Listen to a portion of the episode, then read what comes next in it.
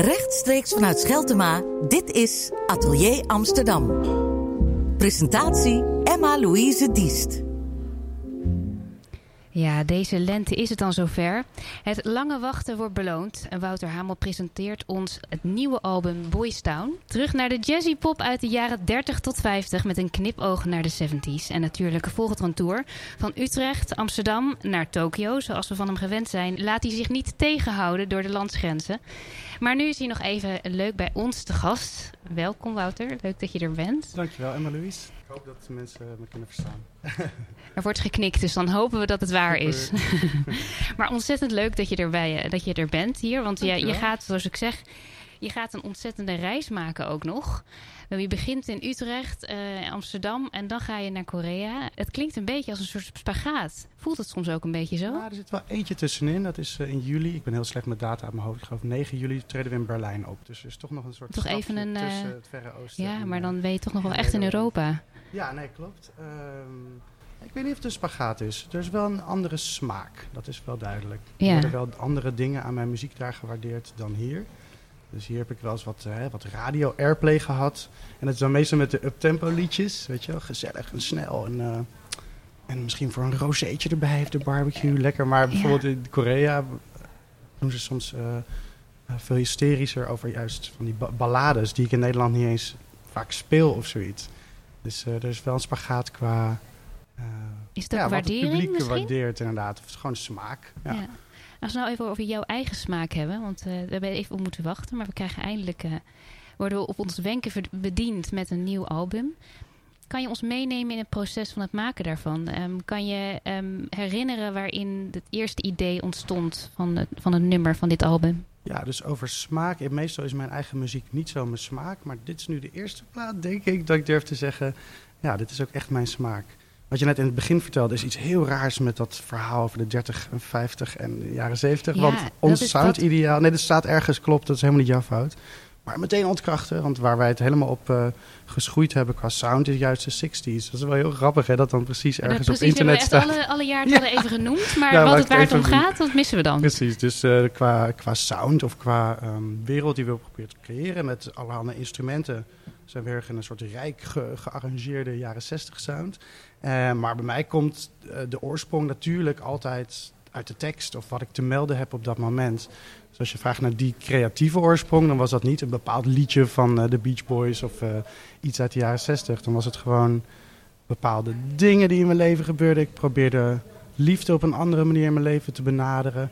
Dus dat was wel de oorsprong. Ik hou me sowieso wel heel veel mee bezig. Met, we leven natuurlijk in een interessante tijd hè, qua omslag. Dat monogamie of een vaste relatie voor je hele leven is bijna niet realistisch meer. Dus ja, zie je dat echt zo dat, dat, veel... we er anders naar, naar kijken? Nou ja, het wisselt per week bij mij. Maar het, het, het, is iets om over na te denken, tenminste tegenwoordig. Dus vandaar eigenlijk de titel Boys Town. Het is een soort misère van, uh, nou, ik ga het nog een keer proberen. This time will be different in Boys Town. En uh, ja, zo voelt liefde denk ik ook wel toch iedere keer alle schade die je hebt opgelopen in het verleden ver, verlies je om toch weer voor de pure devotie te gaan.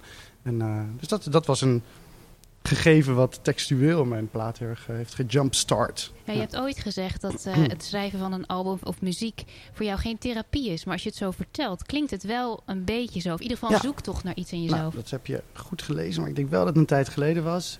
Zelfs in het begin van mijn carrière, in mijn eerste plaat, waren eigenlijk allemaal raamvertellingen. Dat ik een personage bedacht die dat beleefde. Maar ik vond het heel moeilijk om dat naar mezelf te brengen of uh, daar mijn eigen rol in te zien. En daar ben ik inmiddels een stuk opener en eerlijker over. Ik denk dat mijn teksten ook steeds meer echt over mezelf gaan. Maar ook soms op manieren die ik niet kan begrijpen. Want het is natuurlijk heel veel onderbewust wat daar werkt. En soms ook wel dat ik liedjes pas drie jaar later of zo ineens sta te zingen en denk... Oh, het ging daarover. Dus uh, ik neem mijn woorden terug. Mensen kunnen veranderen muziek kan ja, therapeutisch werken, zeker. Net als een goed gesprek of uh, bijna alles in het leven therapeutisch ook. Maar je bent in ieder geval iets dichter gekomen bij de persoon die je misschien wil zijn met je muziek. Ja, dat sowieso. Ja, ik denk wel dat het uh, meer...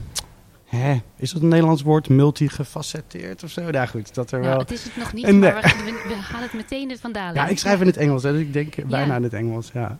Dus je, je, je denkt inderdaad dan in die taal, die is natuurlijk ook wel eh, nou, nou, laten we eerlijk zijn, iets rijker. Je hebt meer woorden. Weet niet, maar ja, goed. Ja. Ja. klopt. Er zijn veel synoniemen. Ja, zeker. Veel Ja. meer. Ja.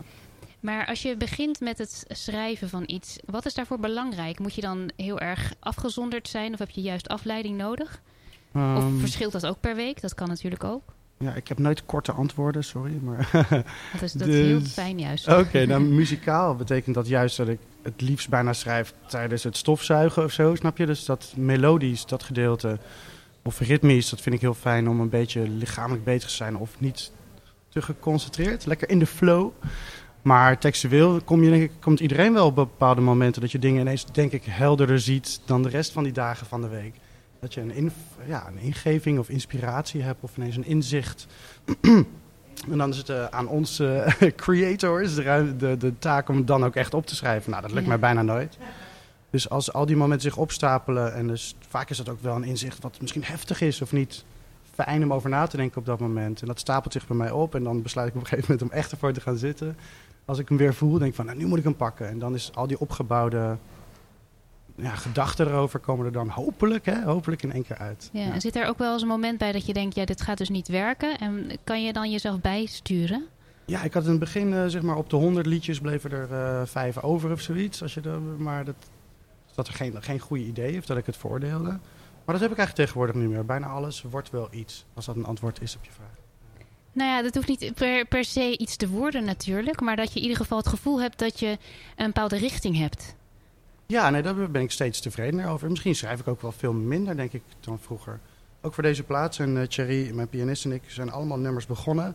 En vaak zitten daar een paar lelijke eentjes bij die dan eh, verlaat. Maar dat was voor deze plaats helemaal niet. Precies alles waar we aan begonnen zijn, hebben we ook afgemaakt. Dus, eh, maar natuurlijk voordeel ik mezelf wel eens. Dan lees ik iets terug en dan denk ik, oh, dat is zo ja, basic of al gedaan of eh, eendimensionaal. Ja, of, ja. En als je je muziek terugluistert van het begin, wat hoor je dan?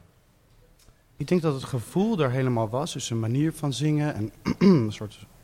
Nou, gewoon hè, de, de flow, dat was er helemaal.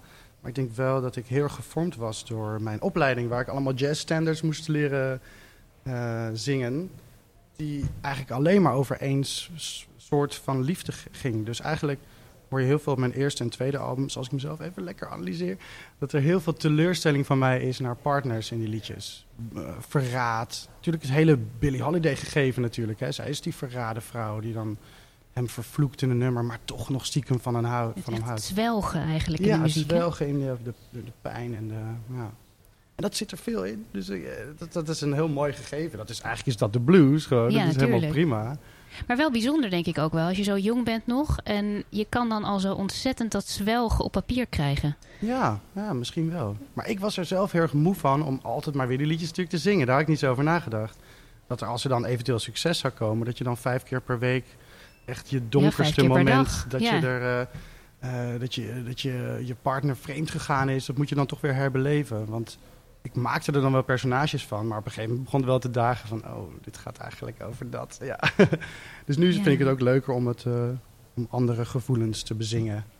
Ja, je maakte er personages van. Dan heb je het natuurlijk over degene die, waar je over zingt. Maar je werd natuurlijk ook een personage voor je publiek. Oh ja. en had je, ja, had je het gevoel dat, dat je daar naartoe moest leven en ook moest schrijven op dat moment? Hmm, ik denk niet dat dat zo textueel was, maar heel erg uiterlijk bepaald. We leven natuurlijk gewoon in één grote uiterlijke maatschappij. Ja, dat, zo zijn we, dat is onze biologie. Dus ik denk dat mensen meteen door mijn eh, look of, ja, of hoe ik overkwam... meteen wel een bepaald oordeel of, of oordeel of een beeld van mij hadden. Dat denk ik altijd wel een beetje heeft gewrongen met eh, hoe, ik, hoe ik echt ben. Dus ja, dat was heel erg wennen. Dat mensen dingen van je verwachten. Of dat je jezelf misschien zelfs in micro-manieren gaat aanpassen aan wat je denkt dat zij willen zien. Dat vind ik een heel eng, eng iets. En ik zie mijn muziek, en dat klinkt dan vast heel arrogant, echt als kunst. Ja, bedoel, er was eerst stilte en nu heb ik akkoorden en een melodie, een ritme en een arrangement. En dat is natuurlijk heel eng als het oordeel van anderen of wat het publiek van je verwacht. Kijk, nu ben ik helemaal niet zo bekend meer en ben ik ook helemaal niet meer mee bezig. Maar als je gewoon begint, al die oordelen en die druk van hoe mensen het op jou zien, als het zelfs gaat doorcijpelen in je kunst, dan is het eigenlijk best wel iets engs. Merkte je dat? Of merkte je dat pas toen, het, toen het al gecijpeld was? Nou, meer, meer door eh, als ik naar kunstenaars keek of literatuur. Weet je, gewoon mensen die hun echte, ja, volste leven leefden zonder compromissen. En ehm, ja, dus ik ben wel wat dat betreft eh, hopelijk wat vrijer daarin geworden. Ja. Dat ik niet zo, want de muziekindustrie is heel anders. Het is eigenlijk heel erg, eh wringt heel weinig. Ik bedoel, punk is lang geleden. Eh, alle muziek, bekende mensen in de muziek doen mee en alle tv-programma's en hebben helemaal geen, geen smoel wat dat betreft. Niet dat ik dat zeg hoor, er zijn heel veel mensen met een hele gave mening. Maar ja, je moet wel een beetje voldoen aan iets. Ja, net zoals iedereen die op tv komt. Als je niet op een bepaalde manier uitziet, dan krijg je een heleboel over je heen. Dus dat heeft denk ik wel gevonden, maar eh, ik ben liberated. Ja, denk je dat er in Nederland misschien te weinig ruimte is voor die kunstenaar? Want je hebt wel Hmm. ruimte nodig, denk ik, en tijd. Ja, misschien wel. Nou, er zijn natuurlijk namen en die liggen op ieders lippen, denk ik. Zoals Wende Snijders, dat is, die is helemaal zichzelf. En dat is een vessel van emotie. En, en ik denk dat haar persoonlijkheid, zoals mensen die zien, daar ook goed bij past. Ja. Natuurlijk heb je alle mensen van, van vroeger, de Mathilde Willings of de, weet je, wel, de echte Herman Brood. Die echt hun kunst helemaal lieten zien en leefden zoals zij dat, ja, zoals het visioen wat zij ooit hadden. Ja. Ik heb het gevoel dat je die steeds minder ziet. Dus het mag voor mij allemaal wel wat extremer. Nou, je, bent, je hebt even, je zegt ik ben nu iets minder bekend. Maar nu Ja, kom je wat- ja. weer met een nieuw album. Ik ga en het de- anders zeggen. Er- minder mensen hebben nu een mening over mij dan toen. Ja. Want dan ben je nieuw en dan... Maar sorry. Mhm. Maar als je met een, een nieuw album komt, dan ligt dat natuurlijk wel weer in de lijn der verwachting. Daar komt natuurlijk Ja, wel weer een soort overvloed aan meningen op je af straks. Zou Misschien, kunnen. dat zou Misschien mag je er maar blij mee zijn ook. Ik Ja. vond het heftig om mee te dealen, want ik was opgeleid op het conservatorium als muzikant en helemaal niet als soort halve BN'er of zo. Dus dat vond ik toen heftig. Nu denk ik dat ik er goed mee om zou kunnen gaan, maar ik ben er niet bang voor. Ik ben er ook niet zo mee bezig. Ehm, Ja, hoe kijk je naar de toekomst als jou als, als kunstenaar? Want Hmm. zoals je zegt, dat ben je. Je bent daarmee bezig. Dat, dat houdt je helemaal, je hele leven is, is het maken van kunst. Ja, voor anderen klinkt dat misschien als entertainment hoor. Maar ik weet voor mezelf, daarom, ik neem mijn eigen shit wel serieus. Dat, lijkt me zeggen. heel belangrijk. Ja, dat lijkt me ook. Maar daarbij komt natuurlijk ook gewoon, je moet, of je moet niet, je wil ook gehoord worden. En daar zit een heel, ehm, ja, social media, laten we dat maar even noemen. Er zit een heel, heel systeem aan Ja. gehoord daarbij. En dat is in beeldende kunst ook hoor. Moet je ook de goede galerie en de goede agent hebben. En de dat is eigenlijk hetzelfde, maar Ja, gewoon het hele praktische eh, aspect heb je ook. Heb je daar een bepaald beeld voor voor de toekomst, hoe je dat inrichting zou willen geven voor jezelf? Ehm, ja, kijk, wat ik het mooiste lijkt me, dat heb ik nog nooit op een radio of zo of ergens gezegd, maar is je, als je zelf die voorwaarden kan creëren. En dat kan natuurlijk met muziek heel mooi. Dus als je een vaste plek hebt waar je één keer per maand in Amsterdam en eh, ja, dus dat.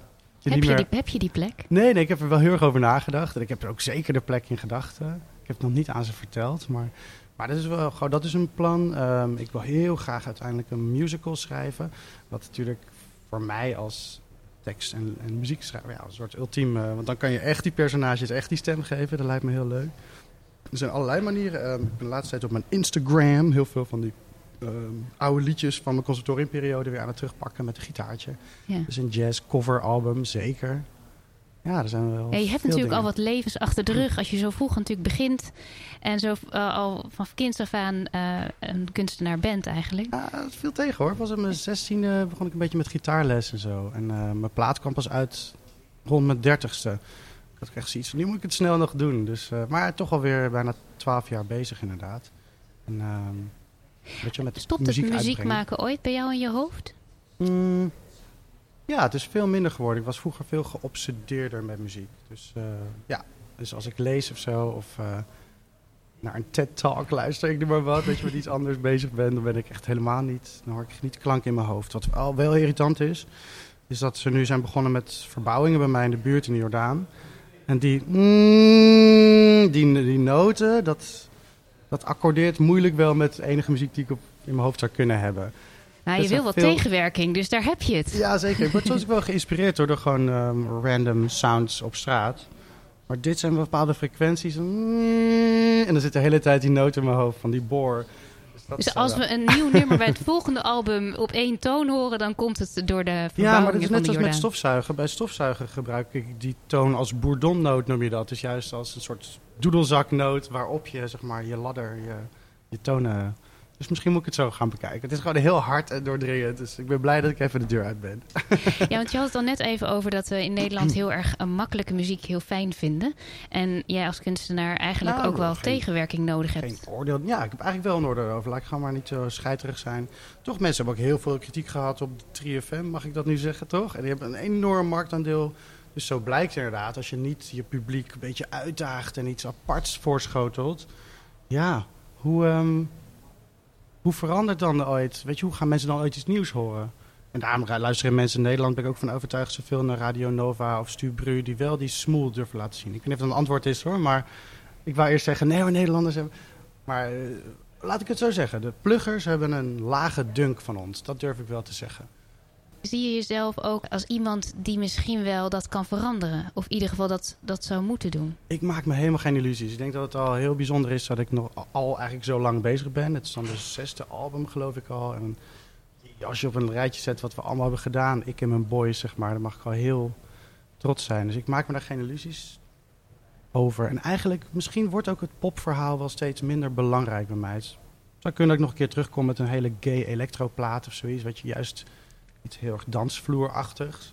Maar natuurlijk, wat ik echt ben, is een balladzanger. En radio en ballad, dat gaat nu helemaal niet echt samen. Nee. nou ja, in ieder geval, je komt in ieder geval met een, eh, met een album waar we een beetje over moeten nadenken. En wellicht niet te makkelijk is. Dus Ja. je, je daagt je. Het klinkt je, makkelijk, maar als je op de teksten legt, er zit Je er daagt de mensen wel er uit. zit wel wat in. Ik had hem trouwens voor je willen meenemen, maar vergeten. Ja. Gaan we zo even halen. Maar even over de tegenwerken. Hoe doe je dat bij jezelf? Als je merkt dat iets te makkelijk gaat, of het wordt te simpel, en je Hmm. wilt toch die edge en je wilt dat op papier krijgen, wat Ja. doe je dan voor jezelf om dat toch net even. Maar Om dat te mij, vinden. eh, is het genoeg textueel als er een easter egg, zeg maar, een dingetje wat ik alleen weet, in de tekst zit. Dat is voor mij eigenlijk al genoeg. Ik denk niet dat...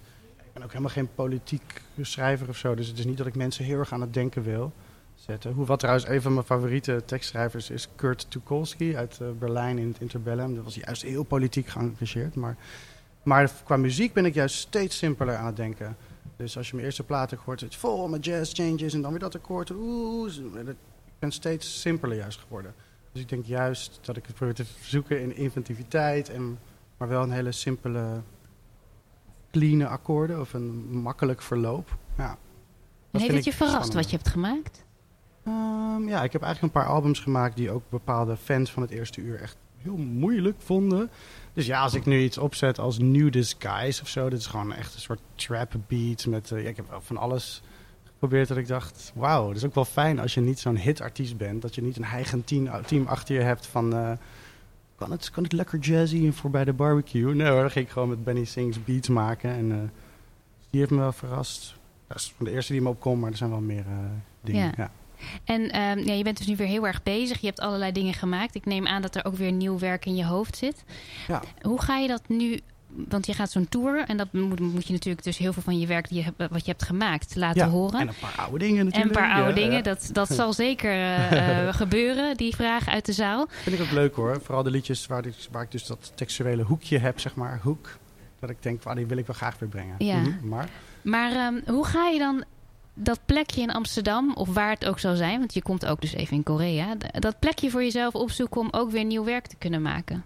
mm, je bedoelt dus niet om, om het te brengen, waar we het net over hadden. Vast, maar gewoon... Die rust die je daarbij ja, die ook rust. nodig hebt. Hmm. Ja, goeie. Ik kan het niet zo goed afdwingen. Ik probeerde dat vroeger wel. Dus eh, rond 2009 ging ik een paar keer naar Parijs en heb daar echt hele plaat geschreven ongeveer. Heel romantisch, klinkt ja, dat? En Ja. dan heten nummers ook eh Rue Don Raymond of dat soort dingen. Het was meer uit een werkgedachte van nu moet er een nieuwe plaat. Na die eerste plaat was natuurlijk gekkigheid van oh, wat gebeurt er? Nu moet er iets nieuws. Dan moest ik mezelf echt afzonderen. En nu denk ik dat het, het plekje meer tussen mijn oren zit. Dus dat betekent dat ik gelukkig moet zijn en, en ehm, Nou, daar, zeg, daar zeg je wel wat. Je moet Ja. gelukkig zijn. ja, gelukkig of stabiel. Of in elk geval het gevoel dat wat ik maak, dat, dat er mensen zijn die dat willen horen. Dat is misschien wel voor mij geluk natuurlijk. Want je wil wel als, ik ben wel een podiumkunstenaar. Ik wil wel dat er mensen komen kijken. Dus dat dat op een goede plek is. Maar wel dat er genoeg net wringt in je persoonlijke leven. ehm, om ook ja, om een, een tweede laag te kunnen beschrijven. Want de liedjes over eeuwigdurende liefde, waar ik het eerder over had, wat ik al op het conservatorium zong, hè, wat heb je allemaal? I fall in love too easily en al die, die prachtige I'm glad there is you. Dat vind ik een goed voorbeeld van een liedje dat ik denk dat is een hele mooie tweede laag. In this world of ordinary people, extraordinary people, I'm glad there's you. Want er wordt gezegd dat die persoon mooi is, maar dat er ook nog zoveel mooie anderen zijn. Ja, dus er is nog heel veel te ontdekken. Dat zeg je Zeker, eigenlijk. ja. Dat willen we heel graag doen met jou. En eh, in eerste instantie met dit prachtige album wat er, Ja, wat er ligt. ik heb er heel en, veel eh, zin in. Waar we, naar gaan eh, luisteren. Boys Town. optreden en zo voor het eerst in Noord. Normaal staan we Leidseplein. In de Tolhuistuin. Ja. Nou, dat wordt een feest, sowieso. Zeker. En ehm, ik hoop dat je heel veel gaat genieten. En dat wij eh, met jou mee kunnen genieten van die vroeging. eh, en die wat net even Zwelgen. iets moeilijkere muziek.